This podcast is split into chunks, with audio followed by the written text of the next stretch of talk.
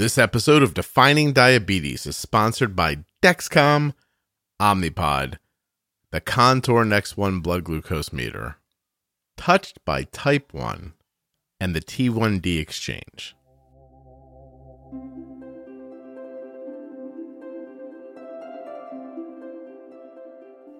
I almost made this one larger episode with three topics in it, and then I decided if I didn't break them apart, future listeners wouldn't be able to find them. So, this is a defining diabetes episode about the smoky effect.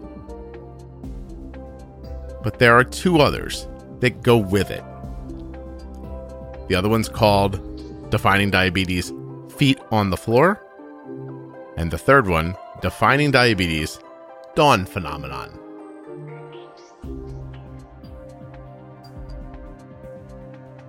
Anyway, the three of them are oddly similar but completely different, and every one of these ideas needs to be understood. I'm not going to be explaining them by myself. I'm going to have Jenny Smith with me. I'll tell you a little bit more about Jenny in a second. But first, please remember that nothing you hear on the Juicebox podcast should be considered advice, medical or otherwise. Please always consult a physician before making any changes to your healthcare plan or becoming bold with insulin.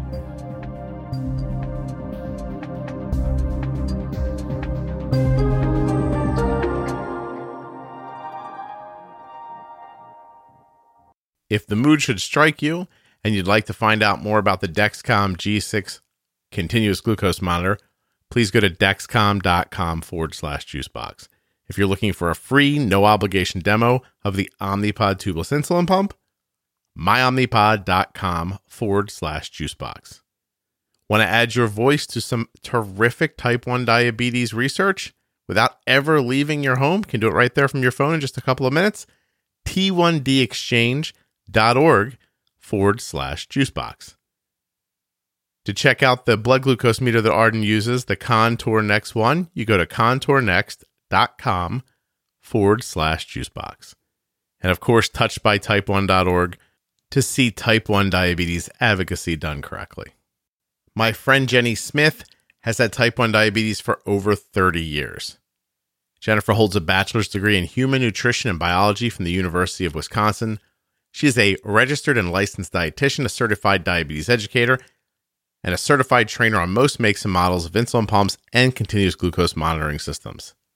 She is also a frequent contributor to the Juicebox podcast, and I find Jenny's input about type 1 diabetes and the management of insulin and things around type 1 to be completely invaluable. She is my favorite person. I want to do three defining diabetes ideas Okay. And then see if we can do a mini pro tip about glycemic load and index. Sure. Does that make sense? I That's pick a good one. I pick all the sexy diabetes topics.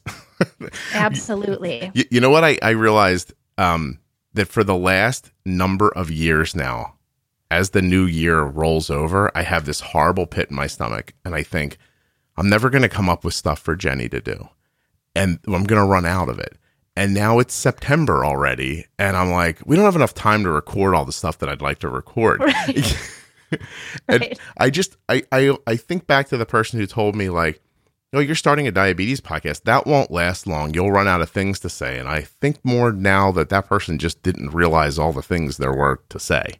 Y- y- you know, right? Well, and I think so many things change, and with being with having um your like online kind of groups and whatnot, I think there are a lot of topics and things that end up coming up that you're like, huh, that's oh, a good one to talk about. For, certain. Right? For certain of of all the trepidation I had about starting a private Facebook group, watching all of those people speak to each other like sometimes like really lights me up. I'm like, ooh, that's such a good thought right there. Or or somebody has a half a thought and they can't get to the rest of it and you can see the rest right. of it and you're like oh i wouldn't have thought of the first part but i understand how to finish this idea. Um, right. so anyway it, it, has been it's been incredibly valuable. At this point i don't see why this podcast would have to end. And in right. the in the beginning i thought like oh it could probably only go for a certain amount of time but i think that might have just been bad advice from somebody. All right so three defining diabetes episodes today that i think of I'm going to put them up separately, but I think they could probably all go together. I want to do Dawn Phenomenon, Feet on Floor, and the one I can't pronounce. Somalji effect? Smogy. Smogy? Is that what it is? Yes. All right. Let's start with the one I don't know anything about so you can get warmed up. What is the smogy effect? Do you want to actually spell it for people? Sure. I have it here as S O M O G Y I, and then effect in the classic way with an E for all of you who always use an A when you mean A. Correct. Yes. well, the interesting thing um, is that this topic is kind of one that's sort of like it's like this 50-50 i don't know that that's the exact like percentile breakdown of people who believe versus don't really believe that it's kind of the issue but um it's essentially relative to why you might have elevated blood sugars in the morning Okay. what ends up happening after you have a low blood sugar is it's a rebound high blood sugar that you end up with in response to having had the lower blood sugar value. Some from what we call kind of counter regulatory hormones Mhm. that are released in terms of a low blood sugar. Yeah. Why sometimes it happens versus not all the time, Mhm. I think is probably the reason that people question whether it's a real thing. I guess that's the easiest way to Because it doesn't consistently happen every time. correct. Okay. Exactly. Um, I mean, there is in relevance, it seems to be low blood sugars that are usually less than about 55 hmm and that are more sustained in length Yeah. that seem to have this counter regulatory hormone output and can then result in the higher blood sugar later. Now, some of it also is when we have a low blood sugar, especially with today's technology, you get a, an alert, right, from your CGM. Um, and so then you may treat that low blood sugar. And because those counter regulatory hormones are not like, hey, right now, she or he needs this right now Yeah. they could have lingering impacts. You end up treating this low blood sugar with what would normally work for you, right? Mhm. 10 grams, it always works. It brings you up. You never go too high from it. But now, with the counter regulatory hormones in the picture, along with your normal 10 gram treatment, you end up at like 290 when you wake up in the morning and you're like, what, the happened? heck? Yeah. So, Okay, so I have, I feel like I have some experience with this, not knowing that it was a thing or had a name, or at least a name that is hard to pronounce and oddly spelled.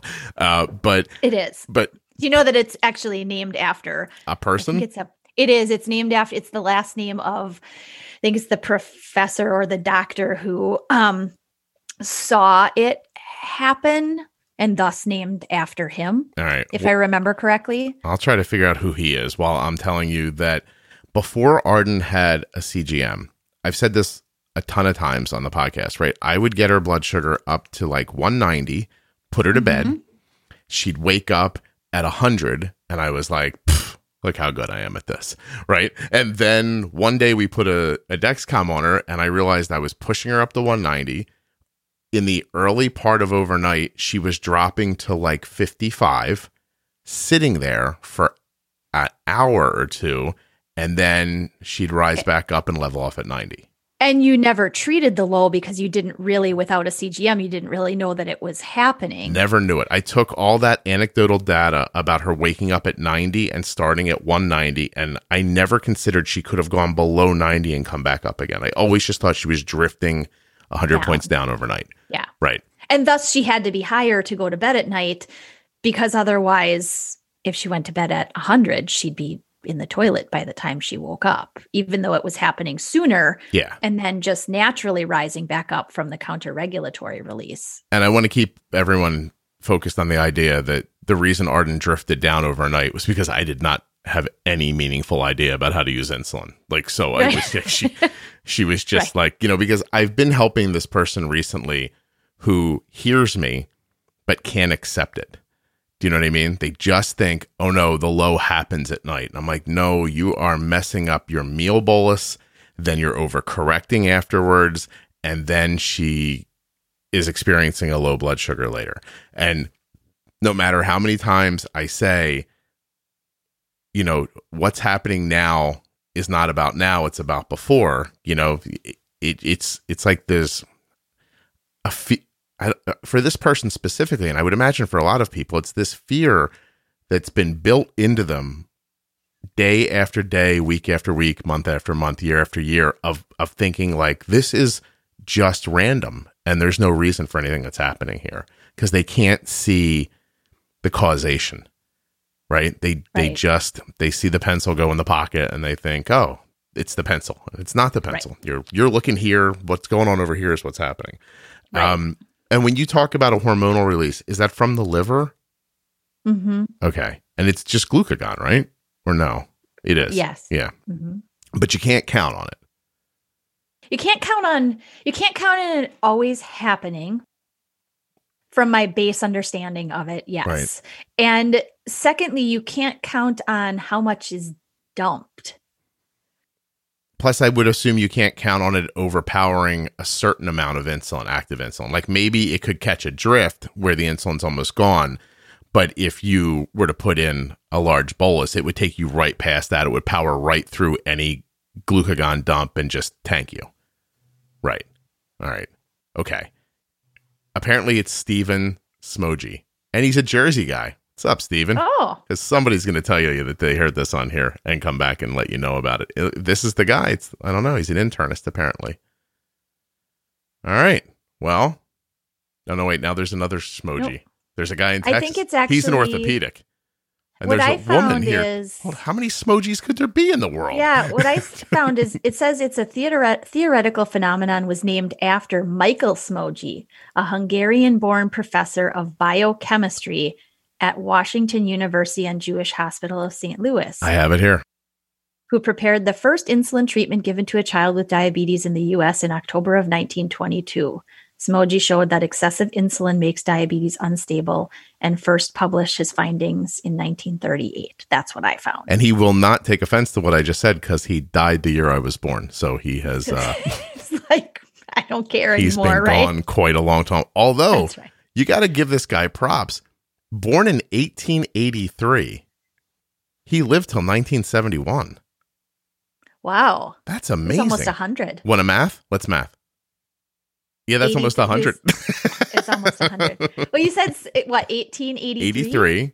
So he 17 years. 1971, so 17 he plus was 71. really Hold on. 7 90. carry the one. It's 8. He was like 88. Yeah, he was. Wow. Did Yep. you go to public school too? No, I did not. Oh, I no? went to cat- Catholic school from first grade through twelfth grade. We've just let down the Catholic and public school systems in one fell swoop. Right? really did. All right. So is there anything else to say about the Smoji effect? It causes No. it causes High blood sugar. high blood sugar in the morning due to low blood sugars overnight, overnight. because of a glucagon dump that happens from a- low if in fact any of this is happening. Wow. All right then. That's a rock solid that's a rock solid description. go. It's a rock solid go. description of something that may or may not exist. Well, and I think the interesting thing about it too, in terms of like pushing it a little further, is that it's really something that's considered or named after just that morning high blood sugar and the potential reason for that morning high blood sugar beyond another thing that we're going to define, which we'll talk about high blood sugars in the morning too. Yeah. But during the daytime, it's not like you don't have this counter regulatory potential impact either. So you could, again, have a low blood sugar during the day, hmm and you could also have counter regulatory hormone impact in the aftermath. Again, treating it as you normally treat it, let's say 10 grams of carb is your staple treatment, it always works. And now all of a sudden today, for some reason, you're at, you know, a high 200 and you're thinking, well, why? Right. You know? So again, it could be the relative nature of the number or the low that you were at hmm and possibly how long the low was sustained um, in terms of those counter regulatory hormones.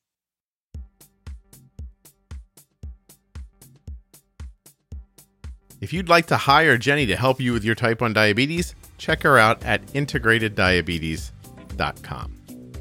Thanks so much to the Omnipod tubeless insulin pump. If you'd like to get a free, no obligation demo of the Omnipod, do it now at myomnipod.com forward slash juicebox. Learn more about the Dexcom G6 continuous glucose monitor. See those trends, see your direction, see your speed. Dexcom.com forward slash juicebox. Get the best blood glucose meter on the market, in my opinion, at contournext.com forward slash juicebox. You want to see people doing good things for other people with type 1 diabetes? You need to go to touchedbytype1.org. And of course, to get involved simply in some type 1 research that helps everyone with type 1 diabetes. And to do that right there from your cell phone or from your sofa without ever leaving your house in just a few minutes, t1dexchange.org forward slash juicebox. You go to those links, you are doing something good for yourself, good for somebody else, and supporting the podcast.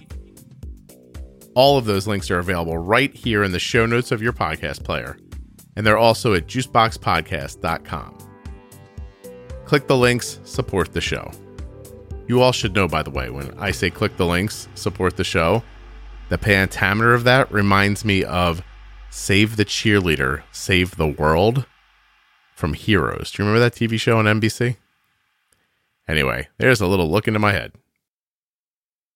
There are countless other episodes of Defining Diabetes available for you right now. And that's probably a lie because they are countable. There's not so many of them that I can't count them, but I'm not going to count them. A Couple of ways to get to them. Go into your podcast app, search Defining Diabetes, they'll all pop up. Uh, go into the stream in your podcast app. All episodes, scroll down, you'll see them. You can go to juiceboxpodcast.com and scroll down a little bit, right? And you'll see all kinds of stuff. Let me tell you some of the stuff you'll see on the main page. All the After Dark episodes. Right now, we have After Dark Divorced and Co parenting, After Dark Sex with Type 1 from a male perspective, Sex with Type 1 from a female perspective, Depression and Self Harm, Trauma and Addiction, Weed Smoking, drinking with type 1 diabetes. There's also all kinds of episodes that are focused on algorithm pumping. And then, you know what? You could actually click, oh, excuse look up, oh, hold on, excuse me. Also, I have all the pro tip episodes right there on the front page and recent episodes. Now, if you go to, uh, then you click on a link up top, right? It says Juicebox Podcast. You click on that. Now, all of a sudden, you're looking at the defining diabetes episodes. There's fat and protein rise, compression low, and interstitial fluid, rage bolus, bump and nudge, feeding insulin. These little diabetes terms that maybe you're just like, I don't know what they mean when they say insulin resistance. But I have an episode where Jenny and I explain that to you. Ketones, stop the arrows, brittle diabetes, low before high, pre bolus, trust what you know will happen, will happen. Glycemic index and glycemic load as a defining diabetes, but you know what we have coming up? A pro tip about it.